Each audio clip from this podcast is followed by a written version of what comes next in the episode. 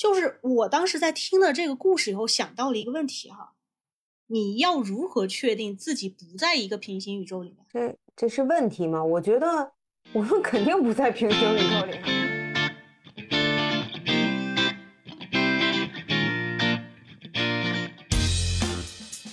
啊哈喽，大家好，这里是小包。Hello，大家好，这里三水。哎，我们先来点儿这个惯例的正文前的废话啊，就是我今天想讲点脑洞，也可以理解成就是讲个故事，就是大家首先就不要当真啊。然后就说这期的灵感是一年多以前看老高讲这个潘博文事件的时候想到的等等等一下，潘博文事件这是啥？啊。你不知道潘博文事件吗？不不不知道。啊，那没没事儿，我们就今天就可以从这个潘博文事件讲起哈。那今天废话时间就到此结束，话不多说，我们现在开始讲这个潘博文事件。这个故事起因是一九年在知乎的一位用户，在一个叫做“你经历过哪些事情让你怀疑这个世界是假的”这样的问题下面写了一篇回答。他开头就说：“我今天说这个事儿哈，应该没几个人相信，但是我永远记得二零一三年四月二十五号这一天，我和我的一个同学，他叫潘博文，他说这个潘博文是他的初中同学。”高中两个人虽然同在一个学校，却不在一个班，而事情呢就发生在高三的最后一节体育课上。我不知道三水你们中学的时候这个体育课是什么样啊？反正这个作者呢，他们的体育课和我们的中学不一样，他们的体育课是一种走班制，就是很多个班的选了一样课的同学在一起上，嗯，所以理所当然的作者就可以在这个体育课上遇到这个不同班的潘博文。然后呢，嗯嗯这个作者选的是羽毛球。一开始，他和自己的同学叫小温，在一个过道里面打球，打着打着就觉得很热，他们俩就跑到了这个宿舍楼前的一片阴凉地，就准备接着打。他原话说，他们刚走过去就看到了潘博文和潘博文的同学 L 君也在那片阴凉地打得正酣。嗯然后作者就补充说，这个宿舍楼呢，因为他们的学校之前改成了全面走读制，所以宿舍楼就已经很久都没有人住过了。接着，嗯作者就去和潘博文还有 L 君他们就打了招呼，然后一时无话就继续打球。结果又打着打着，这个小温就又觉得作者手劲儿太大，他们就换了彼此换了搭档。嗯作者呢和潘博文打，小军呢，啊说错了，小温呢和这个 L 军打。结果不久之后，潘博文把球给打飞了，这个哦球正好就钻进了这个宿舍楼地下室的半露在外面的换气窗里面。你知你知道吧？就是那种露在外面的。我知道，反正就打进楼里了。嗯对对对。然后作者就说，因为这个球是专门买的比赛用球，就很贵，所以他就做了一个至今为止他都特别懊恼的决定，就是大家去嗯捡球。就啊是，前对，就前面不是说了吗？就说这个宿舍楼很久没有人住了，所以平时大门都是锁着的。嗯，但是嗯球掉进这个地下室就得先进这个楼，又因为嗯球很贵嘛，作者他们就抱着这个试一试的心态，就去这个宿舍楼门口看了看。但是鬼使神差的，那天这个宿舍楼的楼门居然没有上锁，啊，用手一推，这个门就开了。哦，他就说，这个门一推开，里面一股凉风和这个发霉的味道就扑面而来。这时候潘博文就主动提出他去捡球，作者呢自然也就答应了。L 君呢也比较好事儿，就一块儿跟了过去，就最后只留下这个小温在那儿看球拍。嗯他就说这个宿舍楼哈、他推门进去就是一堵墙，墙上就写着住宿住宿规定，落款是零三年，往左走就是一楼的宿舍，都是那种很老式的木门，半开着虚掩着，尽头是一个洗手间，有一种这种类似于氨水的味道。呃，楼梯间在一个特别阴暗的一个角落里面，进到楼梯间里面没有很黑，说是这个正午的阳光正好能照进来。但是往下走的这个楼梯间，就像那种丧尸电影一样，横七竖八就堆了很多的这个课桌和椅子，把这个楼梯给堵上了。堆了一堆废弃物呗。对他这个时候就有点害怕，就跟另外两个人说：“哎，咱们要不不捡了吧？就别捡了，咱回去吧。”结果 L 君他真的就很好事儿，嗯他就说：“哎，咱来都来了，咱就下去吧哈。”就直接就从这个桌子上就翻了过去。那作者他们看着艾军过去了，他就只能也跟着就绕过去，顺便就他把这个潘博文也也拉了一把。啊，他们仨就沿着这个没有护栏的水泥楼梯一直往下走。嗯嗯下到一半儿呢，是一个水泥的平台，具体有什么，他说他也记不住了，嗯就记得地下一层还有往下的路，但是呢，被好几个锁儿给锁上了。外围是一个大厅，有个敞开的小门连着走廊，门的尽头有一点点亮光。他们就准备继续往前走，但是潘博文突然说：“哎，我钥匙掉了。”他钥匙说是掉在楼梯上了，就回去找钥匙去了。就是他们现在潘博文就跟这个 L 君和作者他们就分分拨了。嗯嗯，等俩人下去找球，一个人回去找钥匙。对，然后作者和 L 君，那么他俩也也很实诚，也没等，就想着咱们先去捡球哈。嗯，就朝这个有亮光着，判断的应该是地下室朝阳的那一面。嗯嗯，就和这个 L 君就一起进了这个小门结果进去之后啊。哎，这里我想引用这个作者的原话，因为他的原话描写的就特别有一种东方民俗，然后混合着这种克苏鲁的感觉。让我先引用一下，他说：“L 君跟我进去了，我当时也不知道门里面是什么情况，光在前头，但就是没有方向感了，想退后也没得办法。反正这里不是我们吊球的地方，我们转向了，跟地下停车场一样空旷。”我当时也不是恐惧了，就感觉热血上涌，跟 L 君说朝光跑。我们不知道怎么跑过去的，尽头是楼梯。记得我们看到亮光就连滚带爬的往上走。我们从学校后门对着那所小学的楼道出来了啊。对他这里说就是他们连滚带爬出去以后，正好是学校的后门。然后说是到室外的那一刻，我跟 L 君顾不上什么了，大口喘气。旁边是一群小学生在出校门。现在应该是中午放学的时间，我们就顺着学生和家长的人流出门了，连午饭都没顾得上买，直接又从后门回到了学校。然后这个地方作者他还贴了很多这个学校俯瞰的这个平面图，就是连着学校，然后从地下室走出来，走出来正好是后门，后门就正对面是个小学，小学正在放学，然后一个平面图就看起来真实性特别高啊，是那种真实的图。稍等，我确认一下，等于相当于他们俩去捡球进去了以后，然后就莫名其妙没有方向感。他们俩朝着光跑，但是跑出来以后是学校的另一个门了，对吧？对对对对对，从地下室跑出来是学校另一个门。嗯，你继续。对，接着作者就回到回到了班里，他就找到了小温。嗯，小温就说看他们半天不出来，就把拍子给带走，就带回班了。嗯嗯。但是作者一看这个球拍只有三个。就问小温，哎，这个温，呃，这个潘博文的拍呢？而且作者这儿还说了一一嘴啊，他说这个潘博文的拍子是李宁的，也很贵。嗯，但是这个时候小温就一脸疑惑，就问他，谁是潘博文？作者就说，就十班那个潘博文啊。结果他俩就吵起来了，小温就非要一口咬定说自己不认识这个潘博文。接着他就去十班找潘博文嘛，嗯嗯，结果迎面就碰上了 L 君，L 君过来找他，L 君当时特别激动，说话特大声儿，就导致楼道里面所有同学都在看他俩。作者就问说怎么了？L 君就大吼就说潘博文消失了，所有的同学都不认识潘博文了。然后很多十班的同学也跑出来说，L 君不知道怎么回事，中午回来就一直在说叫潘博文的人，可是十班 根本没有这个人。然后作文。作者听完，当时也有点懵，他就赶紧跑下楼去宿舍楼那看，结果宿舍楼的门和往常一样，是加了把锁，是锁着的。嗯，他就又跑去体育老师那边看名单，结果在十班的那一栏根本没有潘博文的名字。问体育老师潘博文是谁，老师也是一脸懵，就根本不知道。嗯，等到晚自习的时候，他们班主任说，十班的人。十班有个人高考压力太大，说胡话被家长接走了。嗯，然后他晚上回家路上就想打开手机看看 QQ，结果发现手机就莫名其妙没电了。作者原话说，按常理来说，任何手机的续航都没那么差。哎，这点我可以作证啊，因为我当年用的也是跟他同款的这个小米二，续航还是很好的，最最起码是不至于一天就没有电的。嗯哼。于是他就回到家，为了用 QQ 嘛，就破天荒的开一次电脑。结果发现这个 L 君被踢出了 QQ 的年级群，说是这个 L 君似乎是在群里面发了一百多条关于这个潘博文的信息，他也给作者发了九十九加的信息，然后作者就在 QQ 好友里面搜潘博文，结果没有这个好友，嗯，对，没有这个好友。接着他就给手机充上电，手机上显示的时间是一九七零年一月一日十一点五十二。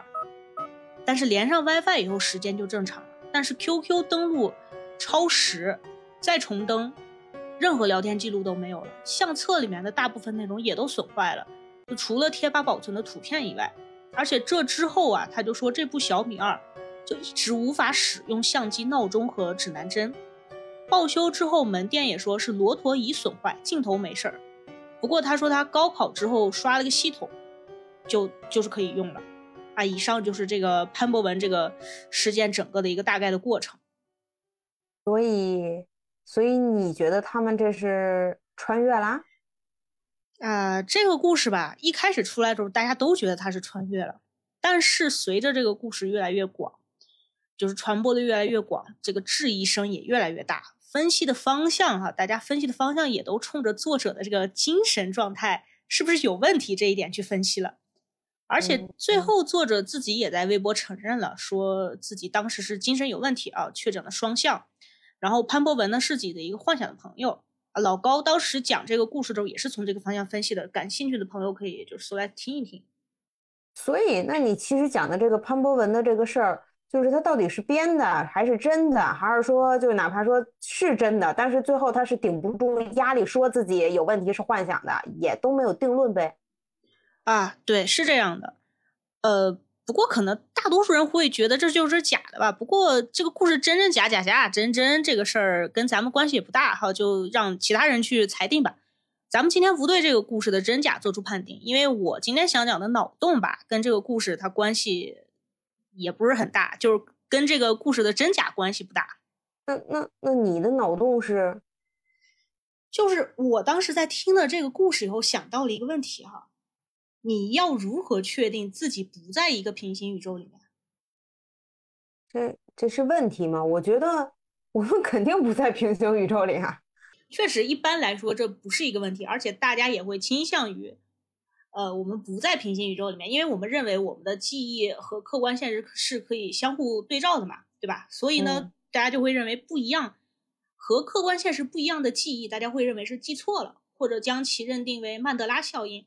甚至就像这个故事里一样的，对自己或者他人的这个精神进行质疑啊，你是不是神经病啊？你是不是发生幻想了，对吧？而且大多数时候，人们也不会对这种事情较真儿。你想，毕竟如果不是网络时代的话，谁会去争辩一首歌的歌词到底是五十六个民族还是五六五十六个星座，对不对？啥？五十六个星座？这是什么呀？就是《爱我中华》这首歌的歌词。它到底是五十六个星座还是五十六个民族啊？这是一个大型中文互联网曼德拉效应啊！哦，爱我中华，它不就是五十六个民族五十六朵花吗？哎，这还真不是，因为现在能找到的，不管是音频证据也好，文字证据也好，视频证据也好，都显示着这首歌的歌词，它就是五十六个星。哎，不好意思啊，不小心唱出来了，这首歌。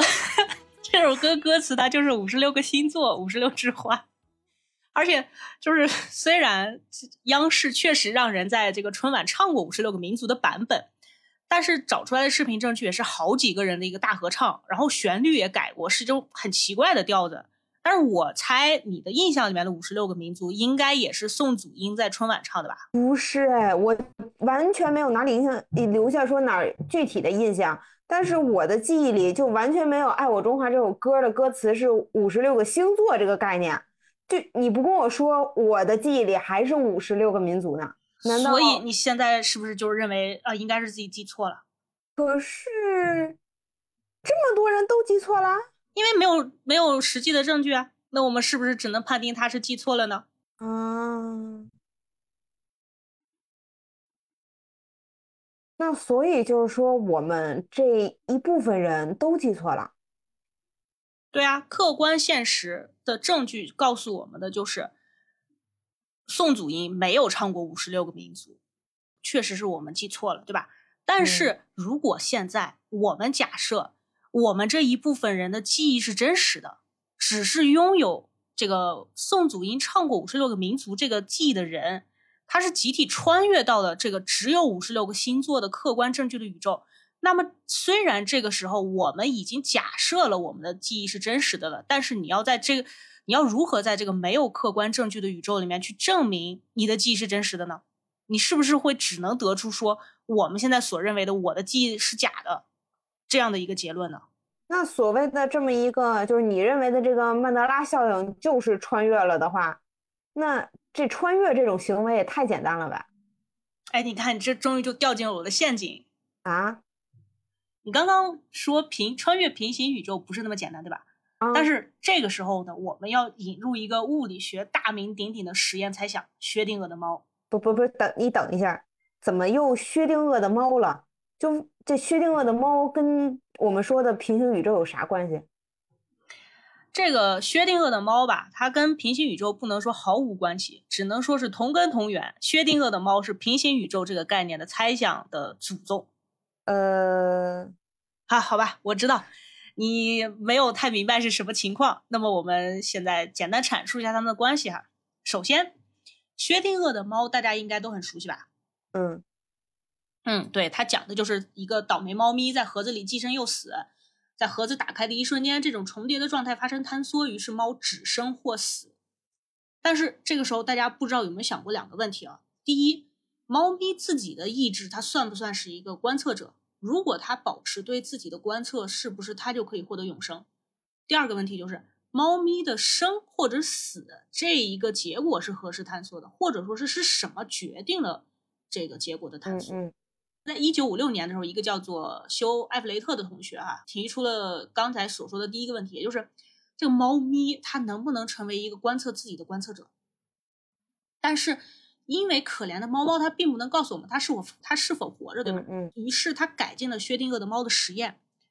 埃弗雷特在实验中增加了一个观测者，他是被戴上防毒面具，和猫猫一起放在盒子里，其他条件不变。而这位在盒子里的观测者可以和位于盒子外的观测者进行对话，但是盒子外的问题只能限定为这只猫是否已经处于生或死的某种状态。盒子里的人也只能回答是或者没有，也就是不能告诉盒子外的人现在猫它到底是生还是死。嗯，但是这个时候盒子里的人已经有了答案，也就是说盒子里的人已经知道了猫是活着或者死了，有一个确定的一个结果。但是这个时候，在盒子外面的人却还不知道猫它到底是活着还是死的。也就是说，对于盒子外的人来说，猫它依旧处于一种生与死的叠加状态里面。嗯哼，对吧？嗯嗯。那么，根据这个物理学界实用主义一哥哥本哈根流派中的“没有被观测的现实不是现实”的精神，我们这时候就会说，这个猫它依依旧是处于生与死的叠加态，对吧？但是呢，这个时候就出现了问题。因为在盒子里的人已经得到了确定的结果，这就导致了一种盒子内和盒子外，他们两个人拿着同样的尺子去量同样的东西，却出现了完全不同的结果的这种更加反直觉、反常识的现象。嗯，而且在盒子打开的一瞬间，或者说盒子外的人得到了猫生或死的确定结果的一瞬间，只会出现两种结果。第一种结果是盒子外的人看到猫是活的。而盒子内的人观测到的猫是死的，那么在盒子打开的过程中，原本死掉的猫就会复活。不是，等一下，猫会复活？啊，这个就牵扯到了另外的一些物理，这个量子物理的知识点。我们讲其他的脑洞的时候再说啊。我们先说第二种结果，不好意思，方言味道出来了。就是我们先说第二种结果，就是盒子里面的人和外面的人，他们同时看到两种不同的结果。而在盒子外面的人得到结论的同时，由结果而使世界发生了分裂，也就是产生了平行宇宙。而这个就是在一九五七年，由我们刚才说的这个休·埃弗雷特在自己的博士论文《纯量子力学的相对状态形式》中提出的多世界诠释的理论，也就是我们后来以及被以及被现在称为平行宇宙的这个概念的源头。是不是有点过于反直觉，听不懂？不过听不懂也没有任何关系啊，就是引用老高的一句话，老高说：“这个世界能够理解量子物理的，只有不懂量子物理的人。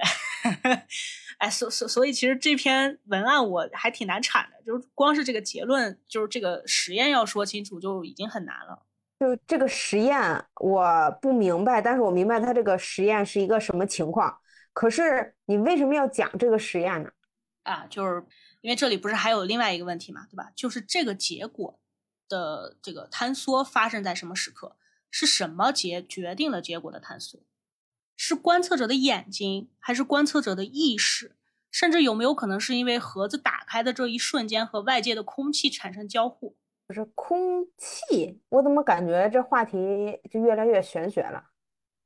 关于这个方面的理论，确实是挺玄学的。尤其现在我们要引入一个更加玄学的物理学概念，叫做冯诺依曼魏格纳诠释。不是，我今天是来上物理课的，是吗？我们不是，我们是一个说废话的节目，大家就当我说了废话，不要费脑子听就好啊。就当是故事，就当是故事。说回这个诠释，但是要说清楚，这个比前面的实验更麻烦啊。就是时间关系吧，我们就简单概述一下。就是说，魏格纳在论文里面，一个叫尤金·魏格纳的人，他在论文里面引用了由休·埃弗雷特改进的实验，并经由他的手将这个实验发扬光大。然后这个实验呢，也因此被命名为魏格纳的朋友。而他引用的这个实验的缘由，却并不是为了证明多宇宙诠释，在那个时代，这个平行宇宙还不是一个很热门的词哈。相反，他是为了解决一个疑问，也就是到底是什么决定了在单一宇宙中结果的探索？而他的结论就是，意识是决定结果探索的原因。而且，冯诺依曼魏格纳诠释中的另一个人，也就是大家熟悉的这个冯诺依曼。认为哈，物理学不管是宏观物理还是微观物理，它应该都是普遍适用的。微观的量子世界里面发生的事情，也应当适用于普过这个宏观宇宙中。而决定这些的便是意识。这一下就让这个概念它就变得更加玄学起来了，因为它引入了意识，这是一个涉及到哲学和主观性的这么一个东西，而且。我们一直到现在都没有办法去解释意识到底是个什么东西，对吧？嗯，没法解释。哎，不过我们毕竟不是物理学节目，所以物理学界到底怎么讨论这些，我没有也没有必要知道太清楚，就大概了解这些概念差不多啊，可以开始我们的脑洞了。嗯，你继续。于是现在，让我们回到潘博文的故事。在这个故事里，潘博文的消失是作者和 L 君经历过了地下室这一空间之后啊。我们先假定这个故事和这个薛定谔的猫是一种猜想啊。顺便一提，魏格纳的实验现在不是一个实验，而是有大学不是不是一个猜想，而是有一个大学做的具体实验，就是感兴趣可以去查查看。嗯嗯。然后回到故事，我们是否可以假定地下室这个空间它就是遮住了猫咪和盒子内的观测者的这么一个大盒子？而作者和 L 君，我们可以将他们类比为猫或者盒子里的观测者。也许这个时候有人说潘博文才应该是那个猫吧，但是这个说法有道理，但是我并不这么认为。原因在我们后面讲。嗯，就是在他们两个人打开地下室的门的那一瞬间，是没有人看到他们走进去的，对吧？我我知道这个时候潘博文是回去拿钥匙了，所以这个时候没有人看到他们两个走进去，对对吧？那么。这个时候，我们是否可以假定为他们两个走入盒子的时候，没有盒子外的观测者？没有。这个也就是我在讲故事的时候就故意保留那一段原话的原因，因为我们可以从原文中很明显的看到，他们在进入这个地下室之后，是处于一种类似于民俗中的鬼遮眼或者鬼打墙这么一种掉散的 debuff 里面。嗯。精神状态很不稳定，嗯啊，这个是就让我觉得他们当时是处于一种叠加态的错乱状态里。作者和 L 君当时需要互相确认对方是存在的真实，但是进入真，但是这种真实在地下室以外，也许是并不存在的，因为没有观测者观测到他们进入了地下之室。而当他们两个互相确认着出来之后，世界确认到了他们的存在。可是潘博文因为没有跟着他们下去，所以世界无法确认到潘博文，也就导致盒子打开时坍缩的单一宇宙是潘博文不存在，或者世界分裂到了潘博文不存在的宇宙里。而这里我觉得是后者，也就是世界分裂到了潘博文不存在的宇宙里。哎，但是这里要注意，我要讲的是他们并不是穿越，因为前面的故事里面我们提到了作者的手机是没电的，嗯。在打开以后是默认的1970年。我们知道手机刚打开，就是电子设备刚打开，他们默认都是一九七零年这个时间，对吧？而它的 QQ 等等工具在初次使用的时候也是有各种各样的错误。我更愿意把这种情况猜测为猫并不是，或者说，呃，他这个不只是潘博文，作者也是这个猫咪之一，在当下的这个宇宙中，作者本人原先并不存在，那些所有的电子产品也都是在宇宙观测到他的那一瞬间生成的。我靠，你这句话，哇塞，我鸡皮疙瘩起来了。哎，但是你不觉得这个脑洞 它更扯吗？这个比穿越平行宇宙更难认同，是不是？哎，不对，等会儿有个问题，你刚才说那些电子产品也是在宇宙观测到，就是他们的时候，正好那瞬间生成的，对吧？那为什么这个作者和那个 L 君他知道潘博文啊？可是为什么潘博文没有被生出来呢？哎，这你就说到了很关键的问题，这个也是我接下来要讲的这个脑洞的核心观点，就是我认为平行宇宙它并不是无数个和我相似的我在无数个和我相似和我现在所处的相似的宇宙中生活，而是从始至终只有一个我在可数的类似宇宙或者说这个人群之中做这种无法停止的这种交叉运动。嗯，我能说我没听懂吗？哎，就是我们先预想一个问题，在前面我们提到的多宇这个多世界诠释中讲到，每观测一个结果就分裂一个宇宙，那么宇宙就应该是无限分裂的，对吧？但是不知道你有没有想过啊，就是这么多的宇宙，它这个样子每观测一个就分裂一个，观测一个分裂一个，观测一个分裂一个，那岂不是以指数函数的形式来分裂吗？那它宇宙的数量应该是相当庞大的。对吧？无不可计数的。嗯。但是这么多平行宇宙，它放在哪里？它往哪里放？对吧？我们的世界有这么无限的空间来放这个无限的宇宙吗？而且最关键的是，我们已知能量是守恒的。这个能量守恒这个定律，我专门去查了一下，现在还没有推翻。那么也就是说，就算它被分裂出的宇宙中仅仅只是携带这个不带能量的信息。啊，就算我们也可以从高维世界可以装下更多的低维世界的东西来解释，但是也没有办法否认宇宙分裂之后，为了维持稳定，它也是需要能量的吧？对吧？对。那么这些能量又从哪里来呢？所以我认为这个宇宙它一定不会是无限的。而且前面我们提到的这个冯魏格纳不是冯诺依曼魏格纳诠释，他说决定结果发生坍缩的是意识，也就是说。冯诺依曼诠释将意识和物质进行了对立，但是意识又是什么呢？嗯，不知道，我们现在没法解释意识是什么。对对对，你这句话已经说了两遍了，而且我前面也提到过，说就至今为止，就算现在去搜，也可以发现我们至今为止仍然不知道意识是如何产生的，以及它究竟是什么。哎，不过对于我们这种脑洞学家来说，不可解释却是利好的，因为此时。我们便可以综上所有来立一个假设，就是每一个历史、每一个意识，它都是一个独立的个体，就像冯诺依曼、魏格纳诠释所认为的那个样子。意识和物质它是不同的东西，而且我们此时可以，而且我们此时甚至可以根据魏格纳的朋友这个实验，它再引申一点，那就是物。哇塞，我都快讲的断气儿。物质只能以自己存在的方式去影响意识，是否让就是我物质只能以自己存在与否的方式去影响意识，让意识意识到物质的存在与否，但是无法凭空生成一个观测物质的意识。哎，这个逻辑没有问题吧？对吧？嗯，没问题，我没听出毛病来。好，那么这个时候我们是否可以来一个暴论，就是每个人或者每一个意识？它都是一个平行宇宙，而我们所处的所谓的真实世界，并不是一个绝对固定且客观的，它只是我们一个个个体、一个个意识、一个个平行宇宙在不停的运动之中交织而产生的一个网。不对，平行宇宙那不就应该是平行线吗？啊，嗯，我认为啊，这个平行线只是在我们这个维度来讲的，而且它应该只是一个比喻吧，就。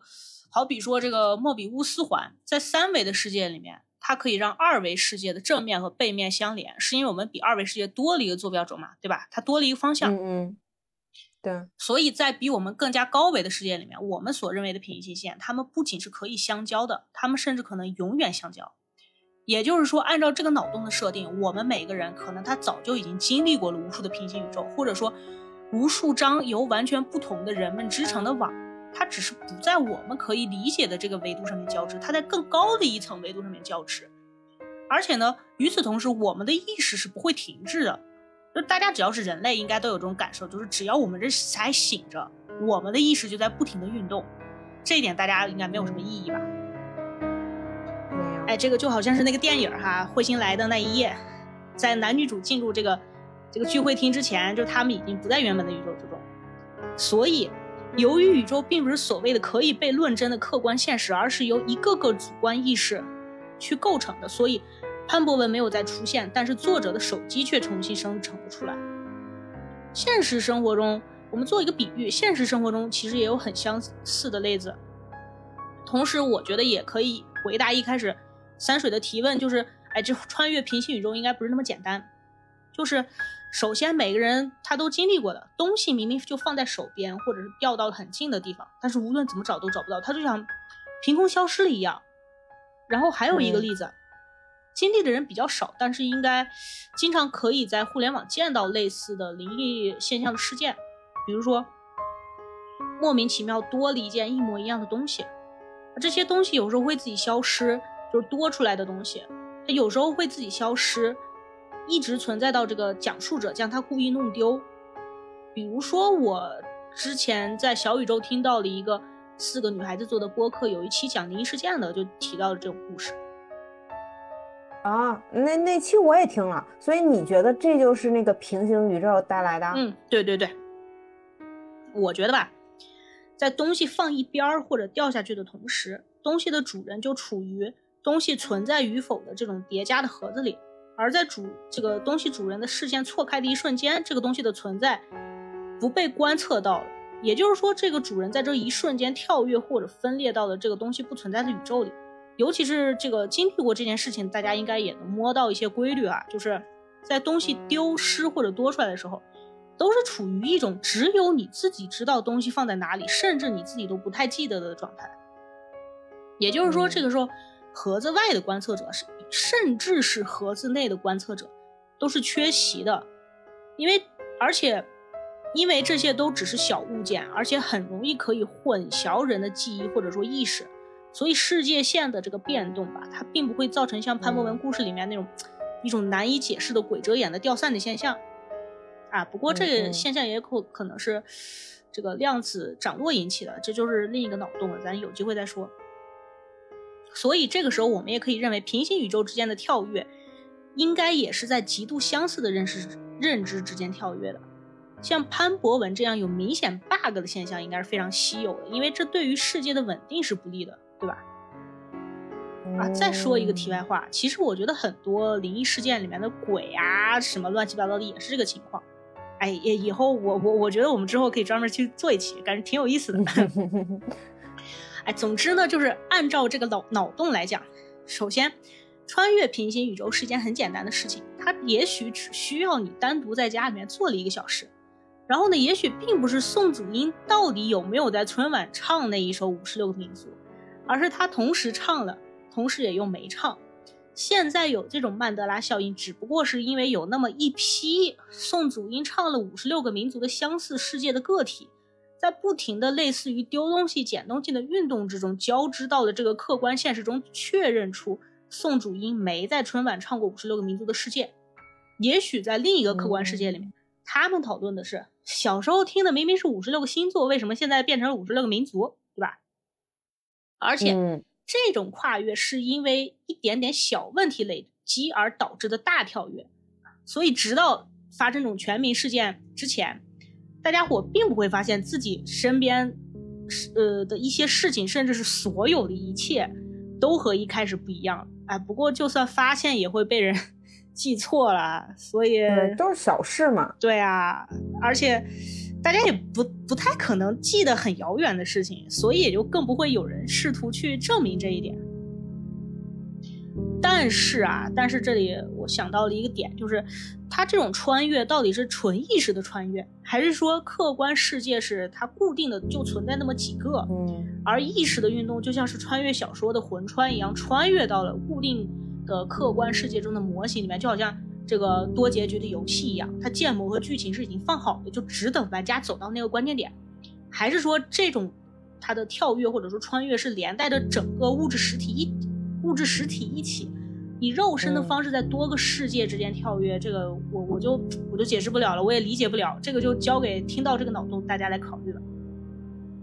我在想一个问题哈，你说如果按照你的这个说法来说，那现在我都没法确认，现在跟我对话的这个你是不是当初我一开始认识的那个你了？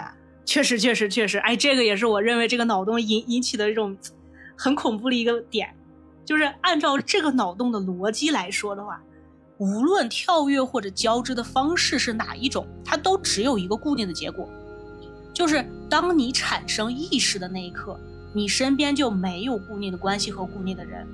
爱你的妈妈是千千万万个不同的妈妈，他们只是同样的爱着有着相似经历的你们，而有着同样经历的朋友们，事实上也并不是那个陪伴你经历那一切的人。我们也许只是在不可知的时间线上无法停止流浪的孤独的灵魂。嗯，不过我认为这里也有一点乐观的说法，或者说更加唯心也更加玄学的说法，就是虽然我们无法停止在无数宇宙之间的移动和交织，但是因为我们还是倾向于去相信意识的主观能动性嘛，所以也许我们可以选择自己的方向。用自己的意识去观测，去确定自己想要的那个结果，去跳跃或者创造出自己想要的那个世界线。你你这说的是吸引力法则吧？确确实确实，这是一个玄学频道。大家好，嗯，好了，呃，我看看啊，啊，我们时间也很长了，我觉得今天这个脑洞故事会我们就到此为止吧，哈。嗯，真的，你这个脑洞开的。确实让我嗯思考了很多。那么，如果你下次交织的这个时间线没有这个播客，一定不要试图证明我们的存在哦。